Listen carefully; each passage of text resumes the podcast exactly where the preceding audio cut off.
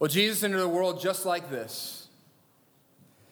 And he came and he said, I come to you and I am preaching to you the gospel of the kingdom of heaven.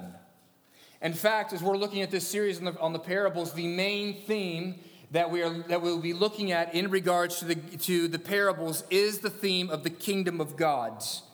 It says that he went from village to village preaching the good news of the kingdom. And it is this news, in this text, it says that he came to preach about a parable about the kingdom of heaven. It is Jesus preaching on the kingdom of heaven that should shape our view of the worlds. How do we live in a broken world where there is so much bad seed, where there is so much evil? Well, Jesus is teaching us on how we live in God's kingdom and also live in this world, but teaching us about his kingdom. And that's what we're going to look at for the next number of weeks. Almost all of these parables for the next couple of weeks, Jesus is going to be going. And I'm going to tell you, the kingdom of heaven is like this, or the kingdom of God is like this. And he's going to give us an image, a parable, a story. So how do we live in the kingdom of God and in the kingdom of this world that is so broken? What Jesus is teaching on the kingdom of heaven tells us three things in this text. Three things about his kingdom and about how we should view the world. First, it tells us this, that we should live in this world with hope, with great hope, with expectancy, we might say. And in this, we have to answer the question simply, what is the kingdom of God? Because even though it is the main topic of Jesus' teaching, most Christians have never actually heard anybody actually teach about the kingdom of God. Most Christians we have the vaguest notion of what it is. All we think about a kingdom is about somebody with a crown sitting on a throne somewhere. We don't understand why it is that Jesus is always talking about this kingdom thing. We got to see it in the context of the first hearers of this parable. See, the first hearers of this parable were a people who were longing for a kingdom, for a good kingdom. Now, they were under a kingdom, an oppressive kingdom called Rome. And for hundreds and hundreds of years, the people of Israel had longed for a Messiah, one who would come and deliver them from under Rome's yoke, someone who would come and be their king to unleash the tyranny of Rome. And there was many people who came and claimed to be just that.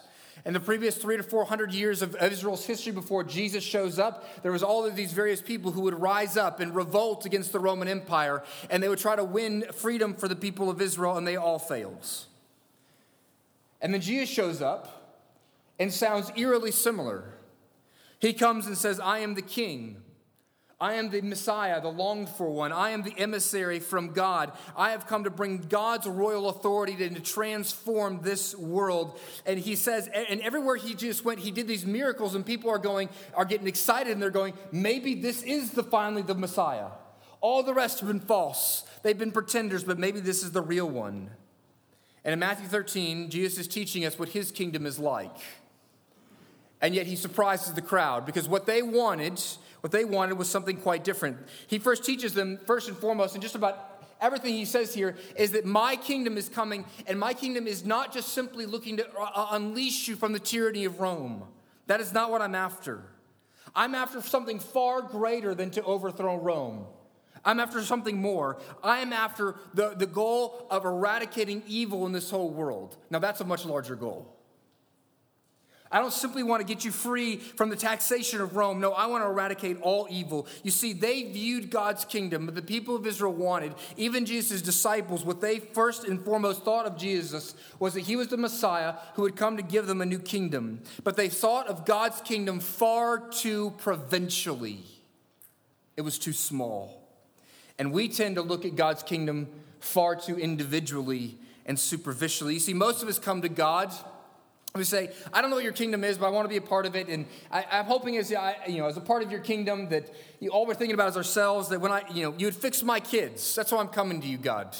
Fix my kids. Please just fix my kids. Somebody fix my kids, or someone fix my marriage, or get me out of this addiction that's in my life, or fix my financial circumstances, or fix the way I view myself. I have very poor self-esteem. Fix the way I view myself. And Jesus shows up and says, listen, I'm probably going to do that. But I'm going to do far more. I'm going to do far more. I'm going to fix you from the inside out, but I'm also going to fix every square inch of this world. I'm going to eradicate evil and injustice and all that is horrible on this planet. And it's important to see that Jesus' interpretation of the fields What does he say? The field is what in this parable? Is the world's. It's the world's. The place in which God's kingdom plays, the place where his kingdom is coming to bear to bring salvation is this world. Let your kingdom come. Where? In heaven? No, it's already there. Let your kingdom come on earth as it is in heaven. I want you to notice this, that he connects the field to God's kingdom in verses 38 and verses 41. And in the Bible, God's kingdom always refers to God's reign and rule. Not to necessarily to a literal realm, although it will become a literal physical realm, but it refers principally to God's divine power. The kingdom, in other words, is always, it's bigger than the church. It's bigger than the church. The church is part of God's kingdom, but God is doing something even larger, that as the church expands out and creates little kingdom outposts, that the whole world, all systems are changing. And what it means for God's kingdom to come is it means God's reign and rule comes to bear in that place in the world. Now do you see the point of why Jesus is talking about the kingdom of heaven? Do you see why the teaching of the kingdom of heaven should make us hopeful and expectant? He says, I'm going to bring into earth an invasion of the revolution of God, the power of God, so that the very heart of evil will be eradicated from this world. Jesus says, for a minute, stop thinking about the minuscule goals of your life and imagine with me, think about a great kingdom beyond simply I have less taxes to pay, and think about the eradication of all injustice and all suffering and all sickness. Imagine a world without racial strife or loneliness. Imagine a world without guilt or unhappiness or mental illness or family breakdown. That's the world that I'm bringing. That's the kingdom that I'm bringing. You see, in the Bible, the kingdom of God is not just a realm. It's not just like the kingdom of Sweden. The kingdom of God is a system that changes everything and makes everything right and beautiful. And under his system of leadership, what's going to happen? He gives it to us in Revelation. We get pictures of it. Now, we're all scared to read Revelation because it's freaky and crazy. But there's all these beautiful pictures within Revelation, such as the lion and the lamb will lie down next to each other, and the child will be able to stick his hand into a poisonous snake's den, and nothing bad will happen. Where the instruments of war, it says, will be beaten into plowshares, which means agricultural instruments, and a place where the dry ravines will not just fill with water, but with wine. Now that's a good kingdom. That's a really good kingdom, and you won't even get a headache. There will be no more crying or pain. You are too familiar with that joke. That's not good. There will be no more crying or pain. There will be no more cancer or dementia or divorce or mental illness, no greed, no sex trafficking. The world will be as it finally is made to be. That's the kingdom of God. It's a beautiful moment. We all have weird feelings about the movie Passion of the Christ, and I feel kind of cliche even bringing it up. But in the movie, there's actually quite a few poignant moments there where it appears that the maker of it may actually know what he's talking about. Jesus is walking in what's called the Via della Rosa, in which he's carrying his cross. And it's a made-up scene of sorts.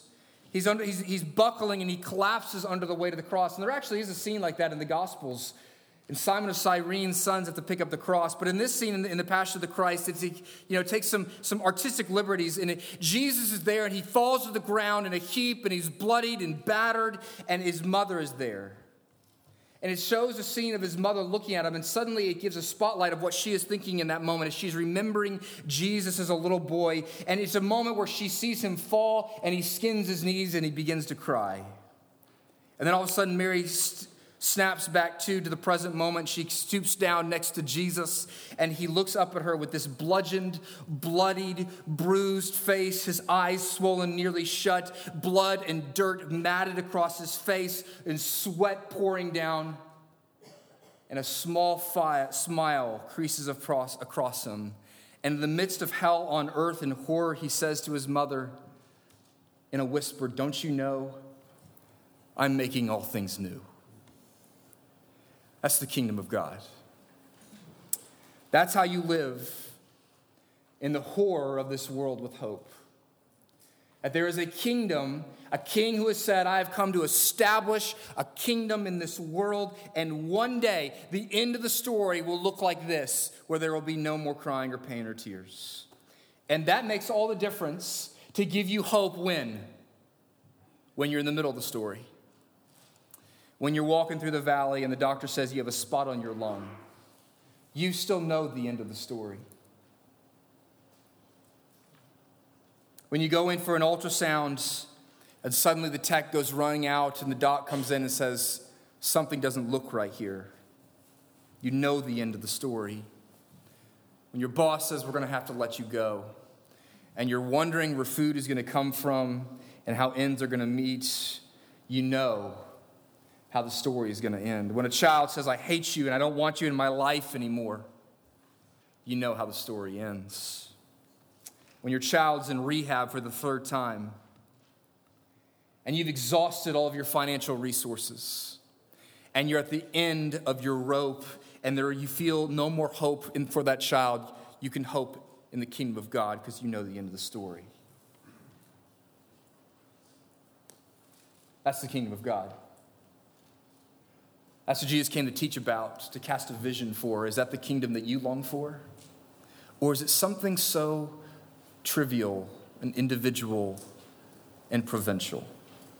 All right, so if you're going to deal with the brokenness of this world, you need to have the kingdom teaching on Jesus' teaching on the kingdom of heaven. And we're going to hear more about that in coming weeks, give you hope. But also, we also have to let the teaching of Jesus' teaching on the kingdom of heaven in this parable communicate to us that we need to look at the world with realism, So if the vision for the kingdom of God and for the king has come saying the kingdom of heaven is at hand, this leads to a very distressing question. If the king came and he established his kingdom, why is it so bad here still? I mean, all the things that I mentioned were not just a problem 2,000 years ago. They're a problem today. But Jesus, he's so brilliant, and what's clear is he's teaching about the nature of his kingdom in relation to the reality of this world, because he actually addresses this in his parable. He puts a character in the parable who asks the question. Look at verse 27. There's bad seed, and what do they say? The servants of the master of the house came and said to him, Master, did you not sow good seed in your field? I thought you made a good world. I thought you came and sowed the seeds of the kingdom. And then they asked, how then does the field, the world, have such weeds? If the kingdom of God has come, why is the world still so evil? Why has there not been more radical change?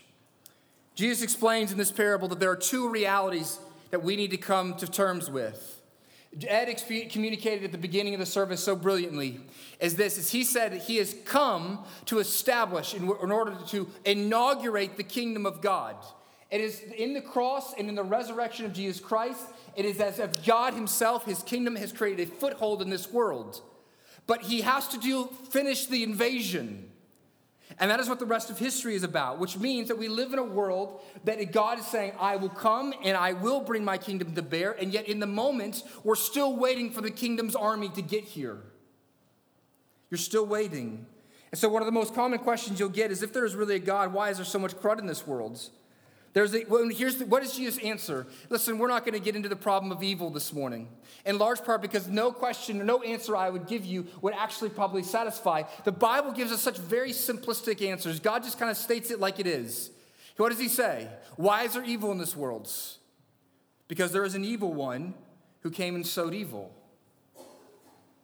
There is the kingdom of God, and what he's saying here is there is a competing kingdom.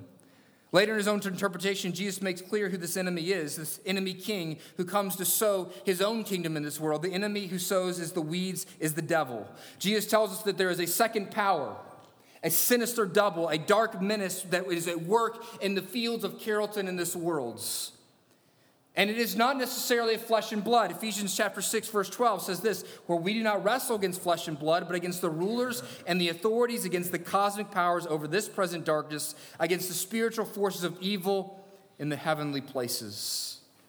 When you encounter evil and pain and hardship in this world, understand that that is the sign that there is a competing kingdom.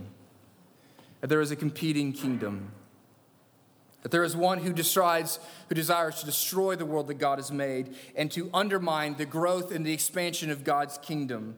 And therefore, and Jesus is realistic about it. He says it's here. And therefore, what does that mean? If that's part of the reality of this present age, it's this. Then we should not be surprised. We should not be shocked when there's suffering in this world. Don't be shocked by evil. Stalin killed 40 million of his own people. 40 million of his own people. Don't be shocked by the evil in your neighborhood.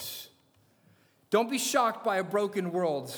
Don't run around with your hands on your head, pulling your hair out, going, hell's bells, everything is falling apart. God knew it. He knew this was going to happen.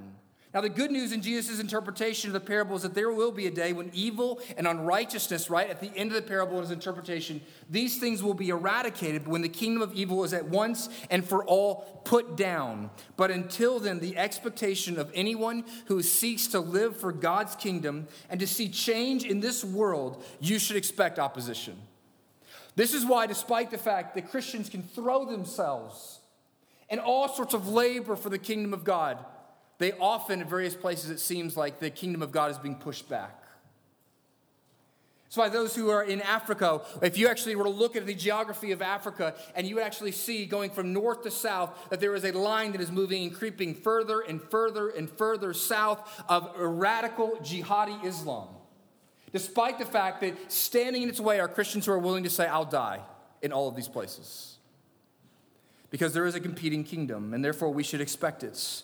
And you should take that into account when you try to and seek to change the systems of this world. Therefore, brothers and sisters, if we're going to get involved in the foster care and adoptive system, guess what you're going to face?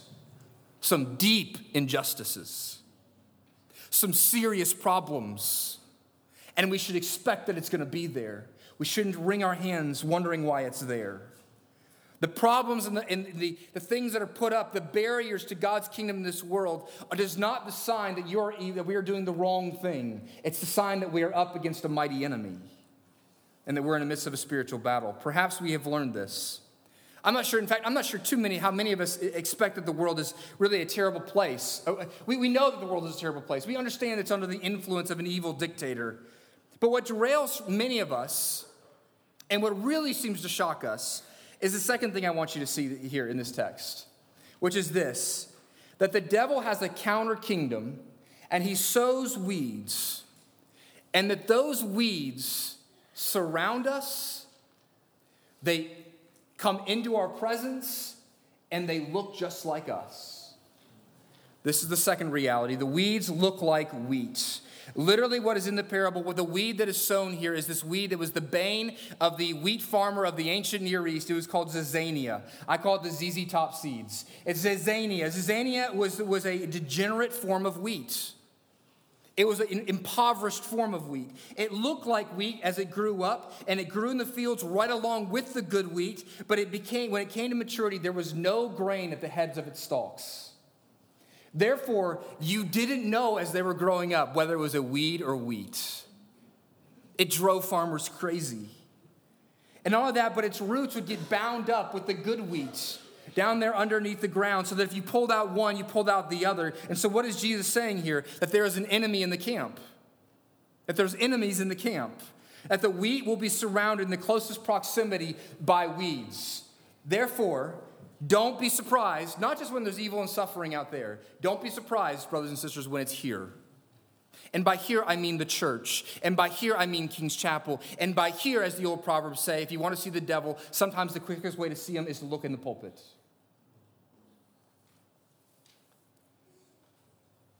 Man, have you ever heard someone say, I can't believe that someone in the church would really behave that way? Yeah, if you've ever run up, you kind of want to go, really? Are you new here? And half the time, that actually is the answer. They are new here. And this is actually the application I would make. So some of you are young Christians. You're new to the faith, and you join the church, and everything is great. And it's like, right, you're in the honeymoon phase. Everything is wonderful. And then suddenly, one day, somebody says something awful to you. And someone is terrible, and someone is political, and someone is backstabbing. And you go, wait a second. I thought this was God's church. I thought this was the kingdom. What happened here? We have to realize a very frightening fact.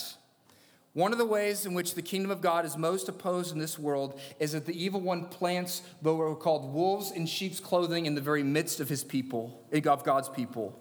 2 Corinthians 11, 13 through 15 says this, "For such men are false prophets," he's speaking about false teachers, "deceitful workmen, disguising themselves as apostles of Christ. And no wonder, for even Satan disguised himself as an angel of light." Some of you have actually heard God tell you to do things, or you thought it was God telling you to do things. He's very good at making you think it's the Spirit of God talking to you. "So it is in no surprise if his servants also disguise themselves as servants of righteousness. Their end will correspond to their deeds." It says Satan masquerades in the church as an angel of light. And if that's not surprising, then his servants masquerade as servants of righteousness. Servants of righteousness. There are those in the church. Don't be shocked and surprised. Be dismayed, yes. Weep and grieve that there are those in the church who would come here and pretend to be a certain way when they're not. But don't be surprised. Don't be surprised. All right, if you're going to live in this world, you need to hear Jesus teaching about the kingdom of heaven so that you can live with hope and so you can live with realism. But third, we also see if you want to live rightly in this world, you got to see that his teaching calls us to live with forbearance. With forbearance. This is going to take some little bit of what we call exegetical gymnastics, a little bit of looking under the surface. In the parable, the servants of God ask the obvious question, okay, if there's false wheat, if there's these weeds amongst the field in the world, should we go ahead and go chop them out? Should we get rid of them? Should we judge them? Let's rid the evil off the earth. Let's kick all the people out of the church. But here's what the parable takes the strangest turn, verse 29 and 30. But Jesus said, "No, lest in gathering the weeds, you root up the wheat along with them." Verse 30, "Now let both grow together." Now there's a negative and a positive aspect to what Jesus says here. The negative is this, don't pull up the weeds. Because in God's view, you may do more damage than good. In other words, and this has been affirmed and confirmed throughout history over and over and over and over again, you may cause more evil to be done than the evil you seek to eradicate. That's what he's saying. So leave the judgment to God. That's the negative. The positive, it says, let them grow. Let them grow. Now, the word, now that seems so innocuous, like, okay, let them grow. Let the weeds and the wheat grow together, okay? Actually, underneath that, there's something rather profound being said there in the word let them. In the Greek word, it's the word aphiemi. It has two primary meanings. One is the one we see here in this text, which means represented in the parable, which is send away or let go or permit. But the second meaning of the word is to forgive. Is to forgive. In other words, what I want to communicate to you, the third thing is, and what I said there is forbearance, is that the negative and positive in the command of this parable to the servants, that's us, is I think can be summarized by this, is that we must forbear. You must forbear. And you must prepare yourself to forbear with this world. Forbearance indicates what? It's not a word we use very often. It indicates patience. It indicates tolerance. And it indicates even a sense of forgiveness that I'll forbear with you. Now, this has two implications that I want to draw out as we deal with the realities that we just talked about. First, there's an implication for how we view the church. For how we view the church. So many people say, in relation, in maybe why they're not necessarily a Christian or why they don't want to be a part of the church is, what do they say? Well, the church is full of hypocrites. And so some respond, well, we got to get rid of all the weeds. You know, if the church is full of hypocrites, get rid of them. Just get rid of all those hypocritical people in the church. And they want to, you know, I imagine these people coming to my office and they kind of say this kind of thing. And they say, we got to crack down on all the hypocrites here, all the sinners in this church. And what I want to say is, listen, I agree with you. Why don't you start out by leaving? Why don't you go ahead and get the ball rolling? Because oddly enough, by being the person who's calling everybody else a hypocrite, you are a hypocrite, unless you are perfect. Jesus anticipates this, though. He is not shocked by the fact that there's going to be hypocrites in the church. You seem to be so shocked by it. Jesus is not. Jesus knew the church would be full of hypocrites. James 1 said that there will be those who among us who look in the mirror but never see. Jesus is saying that, yes, I know that the church will be full of hypocrites, but that doesn't dismantle the truth of my gospel. It is trendy to be down on the church these days. It's trendy to say, I just don't like the church, or I haven't found the right place for me. Or to those who are down on the church, we need to point them to Matthew 13 and say, you know, Jesus says the church is going to be a mess. He kind of preempted you on this. He forewarned you that we are a mess and we will be a mess. He knows it will be a confused mixture of sincerity and hypocrisy. And you know what I have to do week in and week out? I have to get up here and I have to tell you what the Bible says about how you should live, knowing full well that on 99.9% of them, I don't do it all. It is the height of hypocrisy, which is why often the devil resides so often in pulpits. But this is why Jesus calls us to bear with one another. In other words, patiently put up with one another. That's what he's saying. Paul talks about this. Bear with one another. In other words, put up with each other's, not just their halitosis, but the halitosis of their sinful life. The fact that we stink, that we are a mess, that we are an unlovely people, which oddly enough is exactly why Jesus wants you to stay here, because it is here that we can learn to love unlovely people. And maybe in that you'll learn to love your unlovely self. Besides, when you hear your heart fussing about the stupid church, perhaps you should listen more carefully to the voice of Jesus who says, you think you have problems with the church? I died for it to make it spotless and blemishless, and yet I have to continue to suffer it. I died to wash the church, and yet it stains itself and stains my name every day, and yet I will not forsake it. How dare you forsake it?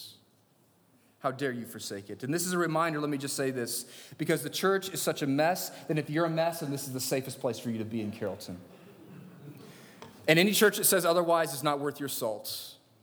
In order to be a member of this church, the first thing that you have to do is you have to stand up in front of 300 people and you have to say, I am a sinner and I am deserving of hell. And it's the only thing, that acknowledgement is the only thing, that's the only requirement for joining here. You have to say that and that I am saved only by Christ. So that's one implication. The second implication is this, in our call to forbearance, is there an implication for how we interact with the world? And being called to forbear, we are assuming an evil, we are assuming a wrong that must be borne under, right? So we are not saying that we just ignore the evil in the world. We are acknowledging that there is something wrong for which we have to forbear, but we are leaving both the judgment to the Lord and the timing of such judgment to the Lord's. Christians perennially have longed for the premature destruction of evil.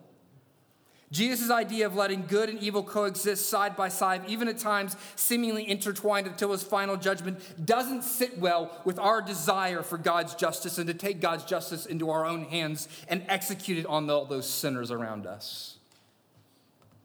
And so there is an aspect to our longing for justice that is right and natural and that is good, but we must also see that in this parable is outlined the plan of the gospel to bring repentance and change to the evil place of this world is born forth through the patience and the long-suffering and the kindness of God.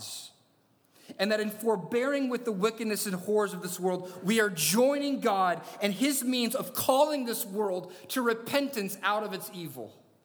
In fact, Paul says this in Romans chapter 2. He's actually challenging those who are evil. But he gives us an insight that this is exactly what God is doing. He says this, do you presume on the riches of God's kindness and forbearance and patience, not knowing that it is God's kindness that is meant to lead you to repentance?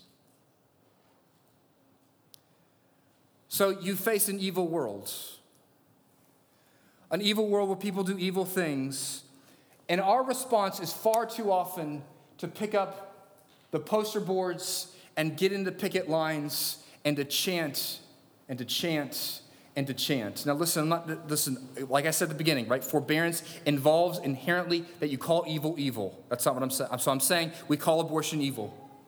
We call civil injustice evil. We call sex trafficking evil. We call it what it is. But the means of putting an end to this evil is the kindness of God. And we are to join him in that. So when we look around the world, when we look at our society, when we look at our church, when we see the things that are clearly weedy in this world and are clearly wrong, we observe the field in which we live and we say, that should not be.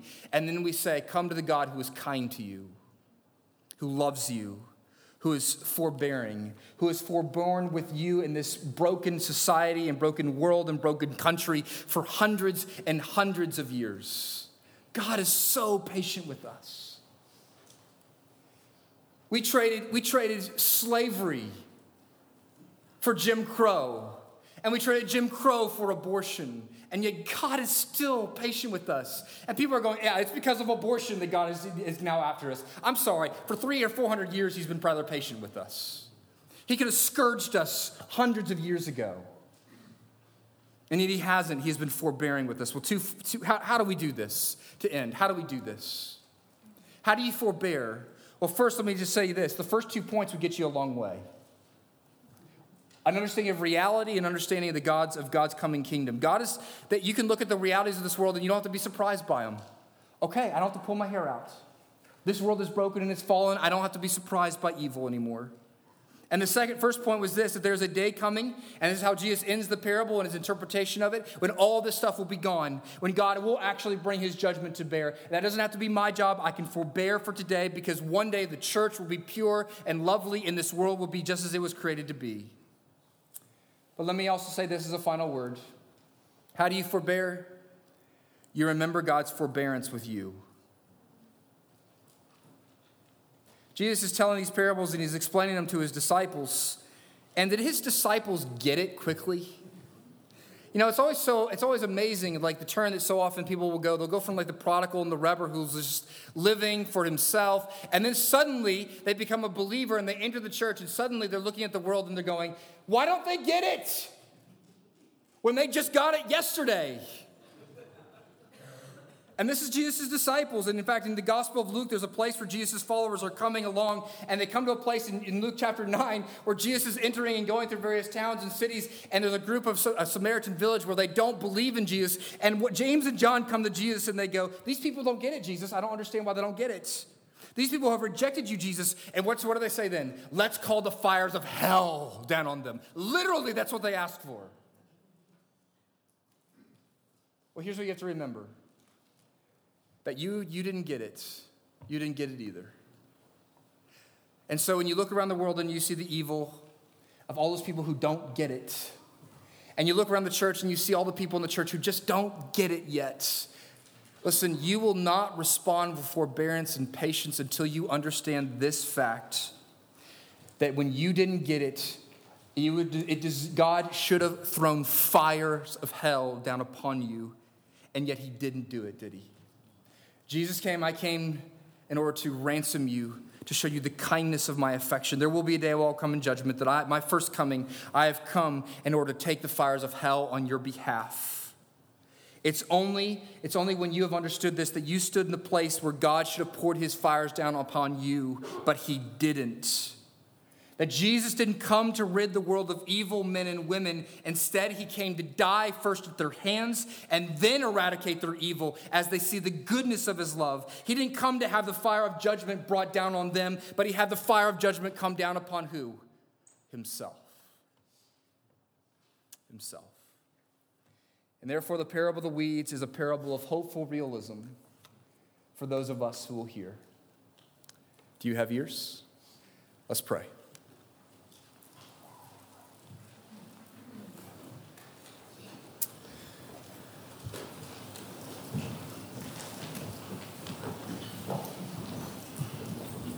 Oh, gracious Heavenly Father, these prophetic passages, they're not easy to receive. But Lord, I pray that you would give us a healthy dose of the reality in our lives. Lord, perhaps many of us got the healthy dose as we looked at the parable of the sower last week and we sat in our community groups and we talked about our lives and we said, oh my, reality in my life means that there is a lot of indwelling sin. And Lord, there's that same reality in the church, and the reality is for those who sit in the pew around us, that we are sinners desperately in need of you.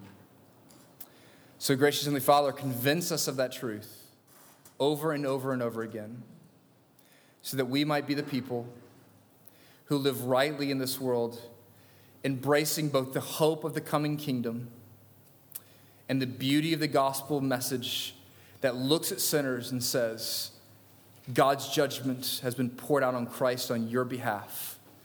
He is patient and kind. Would you come to him? Lord, may we hold these things in tension and reality. And Lord, in the meantime, Lord, as we face the suffering day in and day out and the evil of this world, I pray, Lord, that you would keep us. Keep us. Protect us. May we not run from you. May we not fall away in our discouragement, but may we look to you and your coming kingdom with great hope. In Jesus' name we pray. Amen.